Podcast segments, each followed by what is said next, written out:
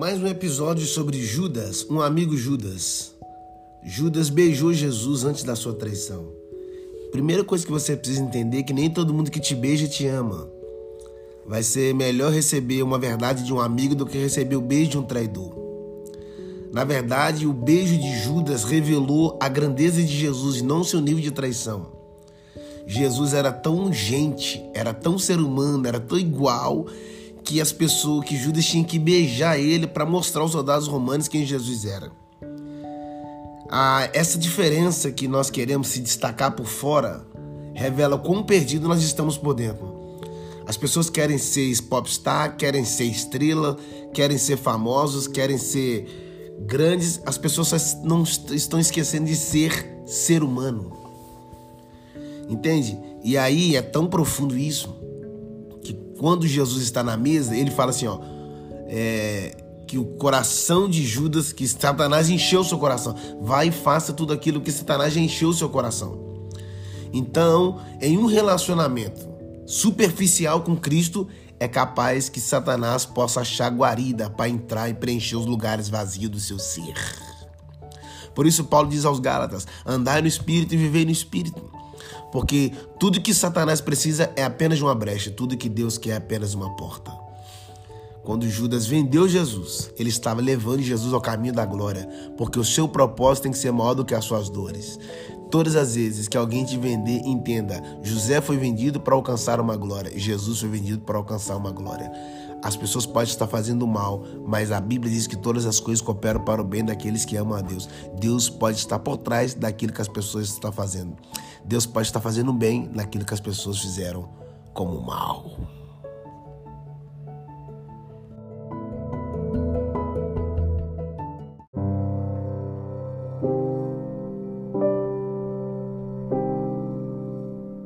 Olá, seja bem-vindo em mais um episódio da série Meu Amigo Judas.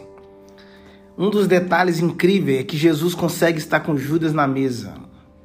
Então, a maturidade só pode ser medida quando você estiver disposto a, lidar com pessoas que podem te trair. Jesus sempre soube que Judas ia traí-lo. Então, é um nível de maturidade quando você aprende a lidar com pessoas que está prestes a te vender. O mais engraçado é que mesmo Jesus sabendo que Judas ia negá-lo, ia vendê-lo, ia traí-lo, Jesus cuidou de Judas, alimentou Judas, levou Judas para sair, pagou a conta de Judas. O que, que eu entendo com isso? É que não interessa qual é o caráter do Judas concernente à minha pessoa. Eu não posso é, negociar o meu perfil por causa do Judas. A questão é o meu caráter em relação a ele. Como eu disse, Judas não era amigo de Jesus, mas Jesus sempre foi amigo de Judas. Judas vendeu Jesus apenas por um fim de semana. Ele, você pode até conseguir o que você quer, você só não pode permanecer com o que você tem.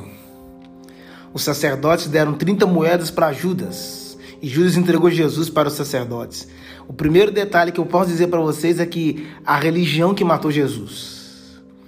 Por isso que a religião e o reino não caminham juntos, porque a religião é tentando ligar o homem a Deus, agora o reino é trazendo Deus aos homens. Os sacerdotes pegaram o dinheiro e passaram para Judas. Judas pegou Jesus e passou para os sacerdotes. O que, que eu aprendo? Que os sacerdotes daquela época trocaram o dinheiro por Jesus. Alguns sacerdotes desta época têm trocado Jesus pelo dinheiro. Judas não estava lidando com papel, Judas não está lidando com a cédula, Judas não está lidando com a prata, Judas estava, Judas estava lidando com Deus. Na hora dele escolher o Deus certo, ele escolheu o Deus errado. As escolhas de Judas fizeram ele viver uma consequência trágica. Ele, ter, ele começou com dinheiro na mão, mas terminou com a corda no pescoço. E eu encerro dizendo que Judas não entendeu o propósito que Deus tinha para ele. Zaqueu pegou o dinheiro e trocou por Jesus. Judas trocou Jesus por causa do dinheiro. Então, quando Jesus não é a minha prioridade, eu troco ele por qualquer coisa. Não venda Jesus por um fim de semana. Não venda Jesus por um momento. Judas esqueceu que aquele momento para ele seria culminante, porque decisões definem destinos.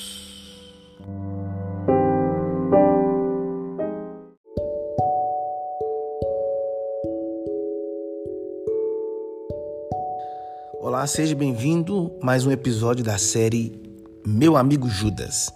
Percebe-se que na ceia, provavelmente Judas estava perto de Jesus, porque a Bíblia diz que Jesus disse que o que ia de traí-lo colocava a mão no seu prato. Então, na ceia, Judas estava perto. No Getsemane, Judas estava longe. Você vai fazer um paradoxo e vai perceber que no Getsemane, Judas estava ausente e João presente. E na cruz, Judas estava ausente e João continua presente. Qual a diferença do Getsemane para a cruz? É porque no Getsemane você vai conhecer o seu Judas. Mas na cruz você vai conhecer o seu João. Então, Jesus pegou o pão e partiu. Judas está comendo daquilo que foi partido, compartilhado. Jesus consegue compartilhar mesmo com Judas. Mas interessante que o mesmo Jesus que colocou pão na mão de Judas foi a mesma pessoa que Judas pegou e colocou na mão dos soldados romanos. Judas estava ali para vender Jesus e não sabia que Jesus estava ali para nos comprar. A moeda que Judas recebeu só tinha valor aqui embaixo. A moeda pela qual fomos comprados tem valor, tanto aqui embaixo quanto lá em cima. E interessante quando Judas aparece, ele vem com soldados romanos. Obviamente, Judas havia feito uma reunião com eles outrora. Então, são dois tipos de reuniões. Enquanto Jesus estava reunido com o Pai, Judas estava reunido com os romanos.